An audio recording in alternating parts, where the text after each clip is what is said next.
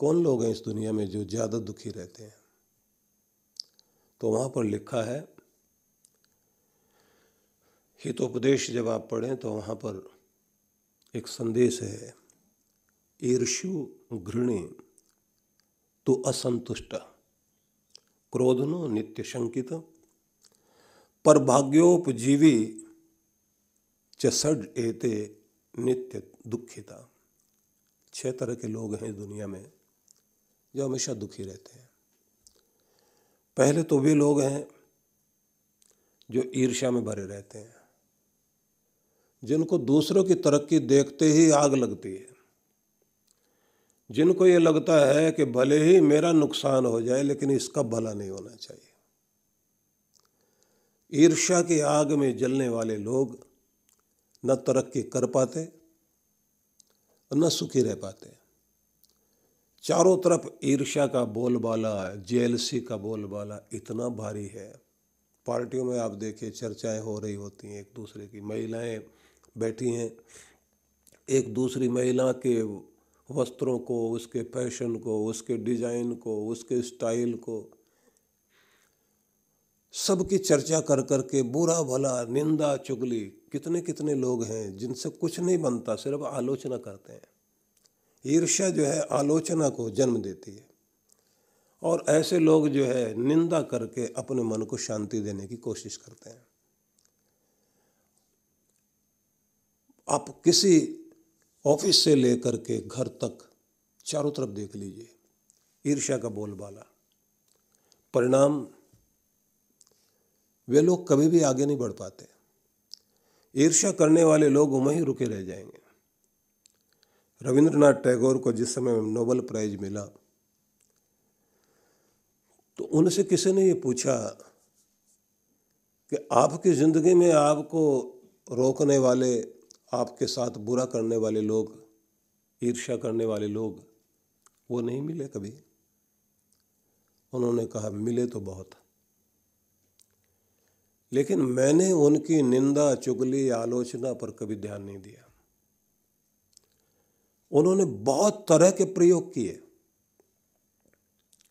और मैं आगे चलता चला गया। और आज पीछे मुड़ के देखता हूँ तो मुझे दिखाई देता है कि वो लोग आज भी वहीं खड़े हुए हैं, उसी कीचड़ वाली जगह पर। वो कहीं कुछ नहीं बन पाए। एक नियम माना जाता है कि अगर आपका बिज़नेस नहीं चल रहा और आपके पड़ोस वाले का बिज़नेस चल रहा हो अच्छा काम कर रहा हो तो उसे देख करके जलने का काम कभी मत करना। बल्कि ये सोचना कि लक्ष्मी की कृपा यहाँ तक आ गई, अब अगला नंबर मेरा ही है। यहाँ तक कृपा हुई है, भगवान ने इसको दिया है तो मुझे भी देगा। देख करके खुश होइए, गुणों को देख करके, अच्छाइयों को देख कर, समृद्धि को देख करके, जो लोग खुश होते हैं, उनकी तरफ़ समृद्धि आती है। इसलिए ये बात ध्यान रख लीजिए कि हम लोगों ने अपनी ज़िंदगी में विषाद खुद भर रखा है। ईर्ष्या उसका एक बहुत बड़ा कारण है। इसलिए मैं ये निवेदन करना चाहता हूँ, ये सब भावुकता और ये भावनाएँ जब ये नेगेटिव इमोशन बन कर के काम करने लगती है, व्यक्ति की ज़िंदगी में विषाद पैदा होता है। और विषाद विष है। विषाद वो विष है जो व्यक्ति की खुशियों को जलाता है, उसके व्यक्तित्व को मारता है। इसलिए ये यात्रा शुरुआत जहाँ से होती है, इस यात्रा की, वो विषाद योग से होती है।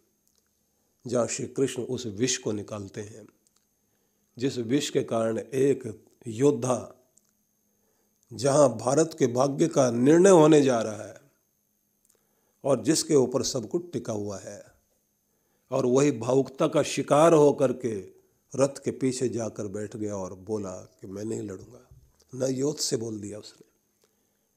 मैं लड़ाई नहीं लड़ूँगा।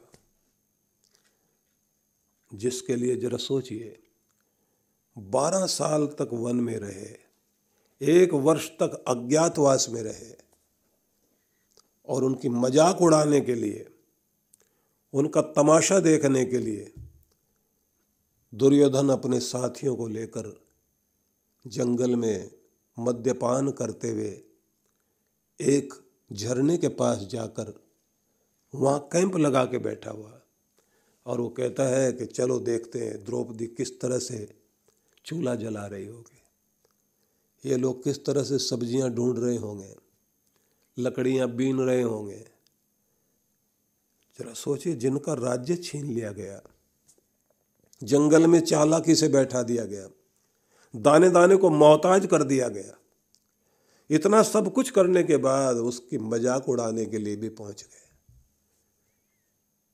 कितना अपमान सहा उन लोगों ने।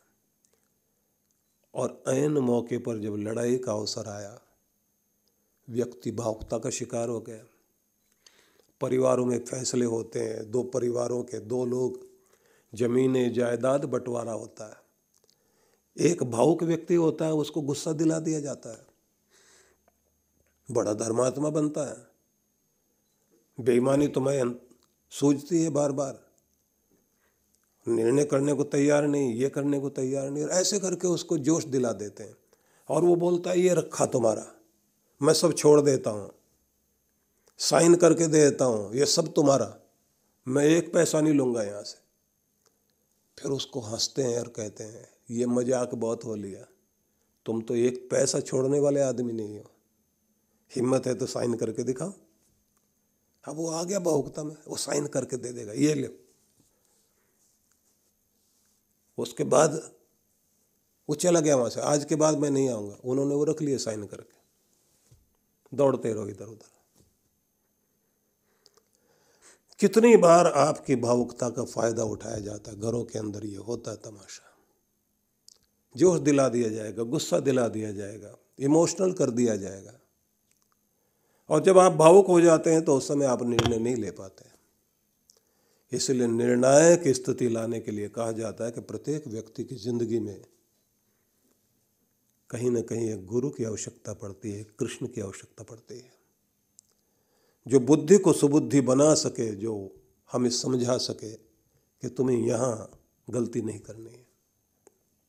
जो जीवन के लक्ष्य से दूर जाते हुए को संभाल सके। इसलिए मैं फिर आपसे कहना चाहता हूँ कि इस दुनिया में वे लोग सबसे ज़्यादा दुखी और परेशान रहते हैं, जो एक तो ईर्षा ग्रस्त रहते हैं। दूसरे वे घृणी, जो दूसरों से घृणा करते हैं।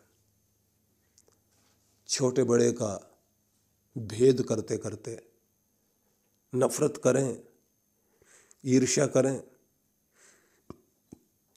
पूरे समाज में आप देख लीजिए, और अब तो राजनीति का खेल ही यही हो गया।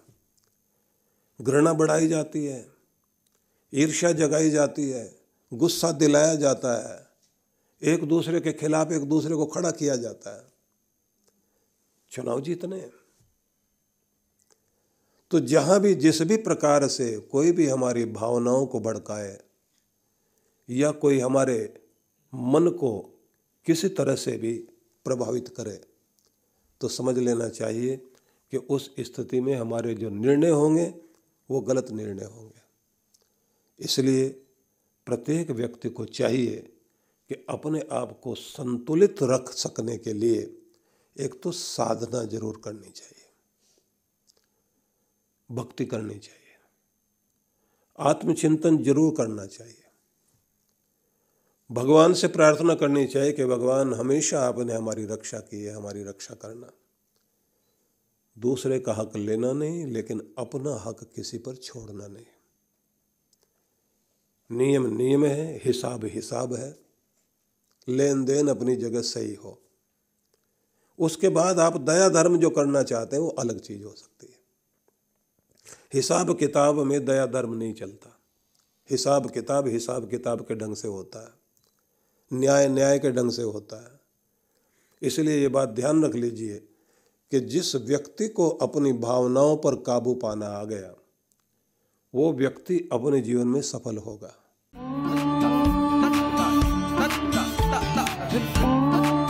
शिवरात्रि वाले दिन एक बहुत बड़ा आयोजन यहाँ होने वाला है।